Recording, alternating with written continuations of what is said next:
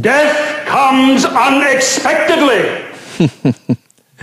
Uh, it's one of my favourite scenes from the 1960 film Pollyanna, where the pastor launches into a hellfire and brimstone sermon that sets the chandeliers rattling. Of course, Pollyanna changes his perspective and helps him to have a bit more of a positive view of life in the end, but nevertheless, he does make a point. Death does come unexpectedly. It's something we usually avoid thinking about until we're forced to confront its reality, often at the bedside of someone we love. Yvonne Hippolyte is a counsellor and a chaplain at the Sydney Adventist Hospital. While the rest of us are running the other way, she chooses to engage with situations of death and dying every time she steps through the door of her workplace. And my question is why would anyone want to do that? This is Signs of the Times Radio with Kent Kingston.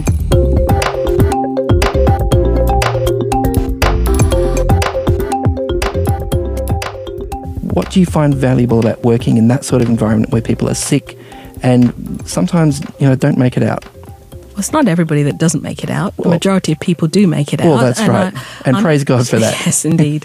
I'm I'm so used to working in a hospital setting. Mm-hmm. My background is cardiac physiology, and so working in the capacity of a, as a chaplain is not an unusual role for me taking Mm-hmm. care of the sick. For you, and this is something I've noticed visiting hospitals, for the a lot of the staff, this is just day to day work. This is nine to five. Um, whenever I'm in a hospital, uh, particularly if it's me or my family who needs to be there, it's a big deal. Um, this is a, often a, a major thing in my life, something I'll remember for a long time after that. Do you find that when you are meeting with people in hospitals that there's a lot of emotion there? I mean, is this why we need chaplains in hospitals? Because these are often life changing events. So the role of a chaplain is not just for the patient; it's also for the staff, Mm-hmm. and also for relatives who attend the hospital to visit their sick relatives from Sure. time to time. And our our role as support Mm-hmm. workers, our role is there to to be a presence. Mm-hmm. When people are finding it difficult to enter a, an unfamiliar setting, Mm. an unfamiliar environment, and also one where they're just not sure what they're going to find. Mm. They're not sure how their relative or friend is going to present themselves at that time. Mm. And it also means that they're often dealing with things in their own personal lives, which makes it difficult for them to face what they're the person who they're visiting is mm-hmm. going through. Yeah, pe- people have you know fears of heights, fear, fears of spiders, fears of you know public mm. speaking, but they say the fear of the unknown mm. is sometimes the greatest. And I guess that's the scary thing about hospital, isn't it? That you you go in there and you don't necessarily know which way it's going to go, what the di- diagnosis is going to be, what the prognosis is. Is is that part of the the scariness of a hospital for a patient and their family? That is uh, part of uh, the journey. Mm. We usually say that uh, when patients enter a hospital, they're entering on a journey. Mm-hmm. Now, that journey can be short or it can be long. Mm. And that journey can be a difficult one or it can be a, a ver- an enjoyable one. It's mm. not all part of chaplaincy work that's mm. all doom and gloom. Well, that's we right. are there you, to you go into hospital to get better, to get healed, and, and right. sometimes you to have babies, Yes. to Yeah. Mm. to to receive good news in some cases, and so we're there as a, a support mechanism for the good times and the bad times. Our role is uh, one where, from a day to day basis, we're not sure when we enter a patient's room mm. what we will encounter. wow. And so each patient presents with a different finding. Each patient presents with a different demeanor. Some have just come out of surgery. Some are not wishing to see a chaplain. Others wish to see a chaplain, but not now. And others do not want to see a chaplain at all because number one of their fear of the unknown. They don't know why has a chaplain come to see me? Um, it must be really bad news if a chaplain has come to see me. And often people people um, have that preconceived ideas. The initial part of my interaction with a, with a patient or a relative is often one of trying to make them feel comfortable in my presence uh, to let them know that I'm not there to give a Bible study, Mm-hmm. Uh, but I'm there to offer support when Mm. where's needed, and I'm also off, uh, there to offer a listening ear Mm. if it's needed. Because often when people are sick, especially towards the end of their life, Mm. uh, we they have to they often have to do a lot of checks and balances, and it's it Mm. It- can be very difficult with A- a- family. A bit of an inventory of, of their lives and right. what's important. That's right, and it can be difficult to, for them to do that with family members Mm. who, number one, may not want to talk to them about the process of dying. Yeah, you're not dying, mum. Um, fight it, fight it all the way. Yeah. Mm. And, and, our, and our job is there to say, okay, this is the reality of the situation. Mm. You know, what are the things that maybe you need to put in order? Mm. Who are the things that you need to, um, who are the people that you need to speak with? Mm. Um, are, are there things that you need to get off your chest that maybe it's difficult? You know, often we, we have a role as a listening ear, but we also have a role as a mediator in many cases. Mm. Um, death and, you know, they say death and weddings. Mm-hmm. Um, are often times that brings out family dynamics in a very, very, very real way. The, the best and the worst That's in people. right. Yeah. That's right. I'm trying to picture myself, uh, Yvonne, in your shoes. Mm-hmm. As you said, you know, standing outside the room of a patient, just about to go in, not knowing what you're going to face. Is it, you know, are you going to get resistance? Are you going to get, uh, you know, tears and, and a hug? Thank goodness you're here. That must be a little bit nerve wracking some days to, you know, every day you, you go to work there to know that's what you're going to face. I wouldn't say it's nerve wracking. Like I said, going into each patient's room presents with a different scenario every time Mm, because people are different. There are no two patients that are the same. They may have the same diagnosis, but they're not the same people. Mm. So you They just have to stay continually open Absolutely. and ready and wow. Absolutely. It's not just the patients, because many times I enter a patient's room and the patient's unconscious, Mm. but there are relatives there. hmm And I can often find out a lot about the patients and the dynamics in which, uh, the family dynamics in which they're coming from, just by the interaction, maybe with a husband who's waiting for their wife to come out of surgery, maybe with the children who've just been told that their parent, you know, has been diagnosed with cancer Mm. And there are others that maybe they haven't been told the diagnosis. And and the doctors have discussed with us the bad news. Mm. and they said please accompany me with to the patient's bedside so that when I deliver the news and I leave the room I'm leaving you hmm to comfort Mm, to be a Um, sounding that's board right. to yeah. That's right. wow. Okay. Well in uh, this month's signs of the times uh, yvonne uh, we have um, the june signs of the times we have an article by uh, one of our regular writers uh, Mm-hmm. melissa howell entitled death is not the end and in that article she explores a, a number of different incidents from her own life where she and, and her children in particular um, she really seems to see it through their eyes having to confront death sort of for the first time. And yet she explores this idea of death and, and what we mean what meaning we make of it a, as humans and how we cope with um, trying to make sense of it um, I imagine some of those themes that she raises in the article must resonate with the experience you have as a hospital chaplain. It is because one. I mean, and the article was a very interesting article in this in this um, this month's Signs of the Times, and uh, one of the questions it raises, or the many questions it raises, is literally what happens after death. Mm. And this is some of the things, some of the questions that we get faced with. Mm. It's a pretty abstract question, isn't it, for most of our lives? It is. Until suddenly we're faced with, you know, our own imminent demise or, or someone close to us. Is that something you see in in your work at the hospital that this question does suddenly become quite urgent for some people? It becomes quite urgent, and it becomes quite urgent not necessarily after the patient has died, but often when the patient is dying.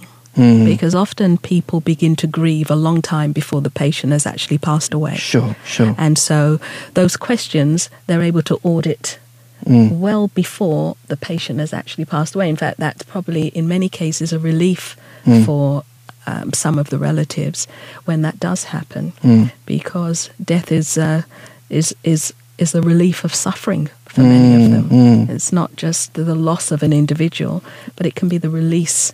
in many cases of, of, of the trauma that they've had to endure while they have watched their patient or watched their, their, Their loved the staff or, or their loved mm, one um, mm. pass away. Boy, and that's a mixed emotion, isn't it? Because here's someone who you've been close to possibly for a very long time, who you've sort of urged, come on, we can make it through this, you can fight it through, and and then in the end you have to let them go.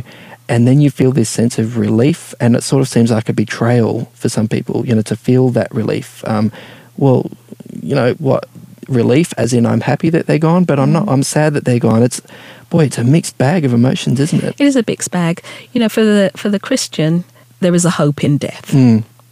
But remember, all Christians don't necessarily have relatives that Mm. that they know are are, Mm-hmm. Are in the hands of God. Mm. We we still don't even know that that's that's a God decision. That's not our decision. Mm. Yeah. We don't know how God moves on the human heart, even at the point of death. Mm-hmm. But we do know that He can, and He has. Mm. And so, it's not that we offer false hope to anybody, Mm. but the Bible makes it very clear that there is eternal life has been offered to everybody Mm, or will be offered to everybody and uh, the choice is not just a personal choice uh, i'll give you an example Mm. when uh, the other day i went to visit uh, a patient on the ward and the friend was in the room Mm-hmm. uh, but the friend was so close they were, were as if they were a relative Mm-hmm. and they said, "Oh, the chaplain's here to see you, and I'm go- so I'm going to leave you for a while." So Mm-hmm. number one, they recognised that this person who was a a, a person of faith Mm-hmm. needed to to talk, and they weren't able to fill that gap for that Mm-hmm. moment. And so as immediately the woman left the room, I was left with the patient, and the patient began to cry. They began to cry because their thought of them having the faith and knowing what faith meant to them and knowing that death was not the end for, for, for them, they were more concerned with what happens to all my family that don't know Christ. Mm. what happens to them. And their and their their angst their anxiety their frustration was what am i going to do with all these people who are going to mourn for me but ha- do not have the hope that i have? Wow. and uh, we sat there and audited that for for a little while and and and she was left with that comforting thought that eternal life's offered to everybody Mm-hmm. everybody will have the choice Mm. everybody will have the opportunity but not everybody will accept Mm. Which is But- free will. which is free will, but Mm. not once again, it may not be something that she would see in her lifetime, Mm. but that doesn't mean to say that God is still not working on the human heart. Mm. So the fact that um, she wanted to see her relatives come to faith while she was alive, Mm-hmm. that reality may not be the case. Yeah, yeah. Um, but you never know. I said even through even through death, people can come to faith. Mm, mm. And God speaks to the human heart in so many ways that we know not of and we know not how, Mm. but we just have to believe that He can. And He does. Yeah, yeah. I think it was uh, the Apostle Paul who, who wrote in the New Testament, um, you know, talking about death and things. He said that we Christians do not mourn like those who have no hope. That's right. Um, and I think you, you used the phrase Mhm. before, you know, that uh, Christians have this hope when it comes to death. Can you outline for us what, what exactly you mean by that? And, and of course, different Christians see it differently, but Yes, um, what, what do you read in the Bible that sort of helps you understand what, um, what the Apostle Paul might have meant in, in saying that? For the Christian, death is, is like a sleep.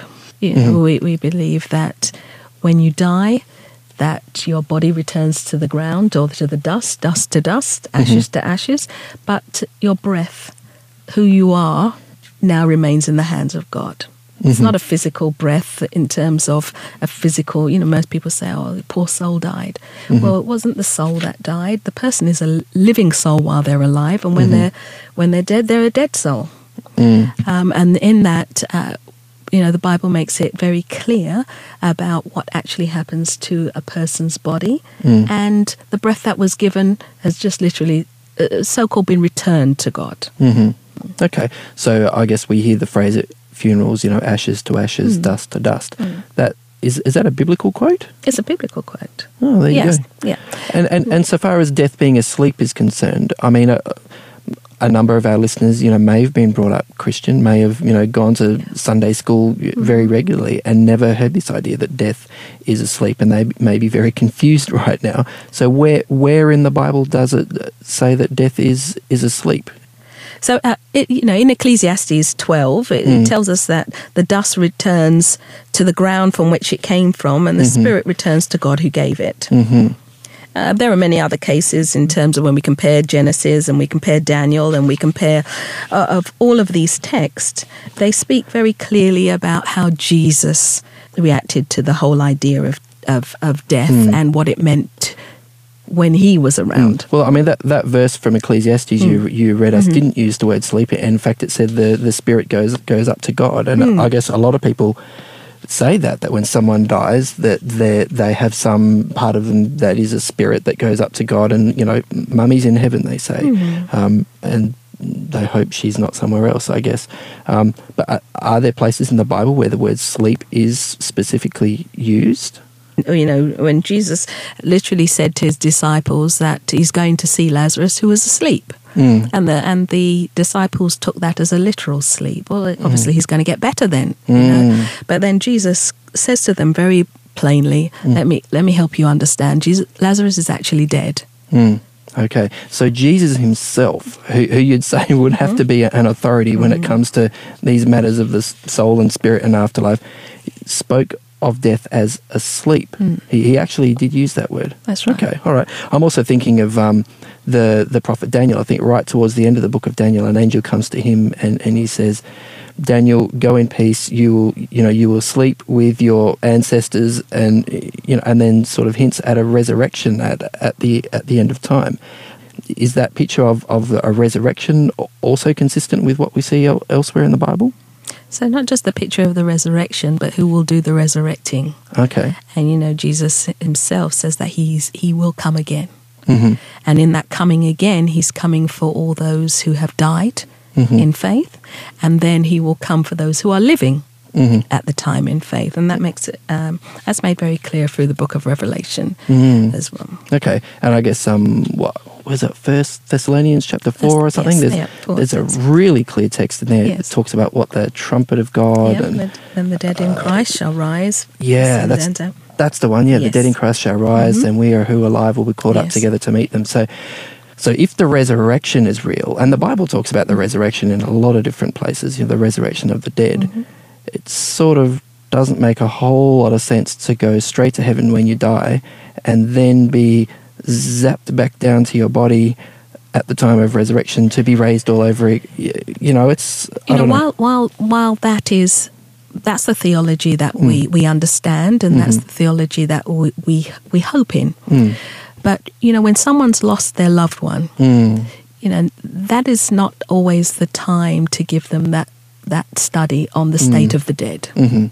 Because they're hurting right now. Sure. You, you, if you've lo- ever lost anybody Mm. that's been very close to you, be it uh, you know a, a person or an animal, Mm-hmm. then or somebody who you've cared for or who you've loved very much, it can be it can be very difficult to understand the whys of what ha- what's happened. Mm, mm. Or the mechanics Yes, of exactly what has what's happened. Yeah, sure. and uh, and and in that you know so often people do find comfort in the fact that yes my, my loved one is is looking down on me Mm. um, from heaven and and and it gives them some kind of solace now while that may not be the truth that we believe Mm. at that point I, I don't dispel as a chaplain I don't dispel that Sure. It's, that it's not the time or the place It's not or, the time or, or your role necessarily. That's yeah. right, Sure. and, and and it's certainly uh, I I don't have the right to do that. Mm. uh, You know, especially because people come from different faiths, especially in a hospital setting, Mm. where their their culture and beliefs will often dictate how how Mm. and what they Mm. believe, especially with what happens after death. So, so how, how do you deal with that then? If you, um, I mean, I've been over to the mm. hospital there. I've seen people of, you know, people wearing Sikh turbans. Yes. I've seen, you know, women mm-hmm. wearing Muslim mm-hmm. hijabs. Um, Christians of all persuasions mm-hmm. are, are going through there. So when it, does come to this time of trying to deal with the thought of dying, wi- with mm. death, and you are there talking to these people, Mm. they have beliefs that are quite different from yours. How do you deal with that situation? Because I think this is helpful for our listeners too, because a lot of us will have friends Mm. Yes. who have close family who have died or who are dying. And want to know, well, I see death and dying quite differently to Mm. this person. How can I still be a comfort to them without sort of betraying what I truly Mm. believe about it? Well, first of all, I think you have to see people as people, Mm-hmm. not based on their faith. Mm-hmm. When you see people as people, you recognize that death is a loss to anybody. Sure. No matter what religion you're from, or Mm-hmm. what background you're from, or what culture you're from, the loss of a loved one is the loss of a loved one. Mm. And it hurts. And it hurts. Mm. And it hurts. You know, when a mother loses their child, it doesn't matter whether they're a Muslim, a Christian, a Sikh, a Buddhist. Mm. It makes no difference. You've lost a child, and that loss is a very real sense. And once you can connect with the person Mm. on that level, then you've connected with the person. How they play out the funeral details and and the and the celebration of the person's life is based on their culture and based on their religion. Hmm. But loss is loss. And I think when, when I enter a room, I don't think, oh, I'm entering the room of a Buddhist or, hmm. oh, I'm entering the room, room of, a, of, a, of a Sikh. Hmm. Uh, what I'm entering is I'm entering a person's room, a person who is sick, who has come to hospital for healing, or who has come to hospital to receive the care that's necessary for their long term prognosis. You know, my thing is that to each room that I enter, I'm going to bring the gospel. But the gospel is not. How do you mean that? Do you mean you're, you're going to preach an, evangel- an, evangelical sermon absolutely or not. something? Absolutely not. Sometimes people are not in that position to number one receive a, a, an audible word Mm. or, or even a written word. But my my presence, when I say bring the gospel, I mean bringing the gospel in ways that are very meaningful to a person, that offer comfort to that person, offer solace and Mm. and relevance at the time when they need it most, and often when they have more questions than answers. Mm. Um, bringing the gospel is, is bringing Jesus into the room without even having to say the word, Mm. without even having to bring in my audible, or how can I say, my faith directly into con- confrontation with another Mm. person, but to, to help them to understand this is who I'm re- representing, Mm. but I'm here for you. And I guess Yes. if, if you're representing Jesus, that requires you to behave in a way that Jesus would. And, and we know from, from reading the New Testament that he responded to particularly weak and hurting and broken people with incredible compassion. He did, and he respected who they were. Mm. He met them where they were at, Mhm. and then out of that, they then became a follower. Not Mm. just not just at the point in say, you know, this is the way to go. Mm. Yes, he understands, but he befriended people first. And I think my role as a chaplain is about meeting people where they're at, Mhm. in their sickness, in their low times, in their joys. It's about celebrating with people. It's about grieving with people. Mm. It's about mourning with people. Mm. And it's also about crying with people who who are at that time where they'll need that courage, they'll need that strength, they'll need that support mechanism, or they might not need a so a single word, Mm. but they just might need a presence. I remember walking past a room one day, and it wasn't one of the rooms that I had to visit. It wasn't on my list of people to to to visit for that particular day. But I felt the spirit say, "You need to go back. You need to go back at that time." And I saw an elderly a man with his hand hanging over the side of the bed, and I went uh, to him, and he wasn't able to speak at that time. But I saw him holding his hand out, and so I held his hand, Mm. and at that moment he died. Wow. And and sometimes when you listen to the spirit, the spirit tells you to be in places where you don't know why, you don't understand the reason for your presence there. But mm. he's saying, you know, Jesus is saying, You are my feet, you are my hands, mm. you are my representative, so therefore please be where I asked you to be. Wow, that really reminds me of something uh, I think Mother Teresa said um, that you know no one should have to die alone.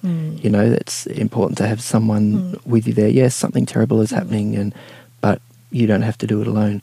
Wow. So, how do you, uh, as a person, deal with? I mean, this must be a very emotional thing to deal with this day after day. Do you have to sort of take stock of of yourself spiritually? How do you strengthen yourself spiritually and emotionally to to go out and and deal with that with warmth and compassion? You know, day after day. You know, I, I mean, I'm not alone in this. This whole hospital is, is full of, of caring individuals who, day after day, have to return to the workplace or the, the scene where they've had to deal with uh, some form of trauma over uh, either a short period or a long period of time. So I'm not alone in, in, in that sort of sense. But um, dealing with it on a day to day basis, yes, I have to take personal stock of who I am, of, of what I believe in, and um, I do that daily by just reading the word. You know, um, and I have a good support mechanism around me. The team in which I belong are a very supportive team. They are a, a very cohesive and uh, and an alert team to, to recognizing certain signs. Uh, That you might be heading towards burnout or yes, finding yeah, life a bit know, tricky. and yeah. we and we all look out for one another. And I and I think um, from that point of view, that support mechanism makes every single day not only a real one, Mm-hmm. but it makes it makes one where you know you can go in knowing that you can also come away having dealt the best with each situation that you possibly can. I mean, the hospital keeps funding chaplains to, to do this, so I, I imagine you, you must, or the hospital must, find that this is producing some sort of positive result. Do, do you find people are calmer, clearer, happier, more content after after you've spoken to them? In some cases, Yeah. in some cases, I- I know it's hard to is a- judge, It's, it's it's very hard to, hard to to judge once you've left the room Mm-hmm. how how patients will have received your care. But Mm-hmm. you, usually during the interaction, you can get a, a good sense of Mm. of if you're making a difference or not. And often the difference is not a measurable difference in saying, "Oh, that was a that was a person well healed spiritually. That was a person well healed socially." Mm-hmm. It may mean that they've had one step closer to Mm. understanding where they are.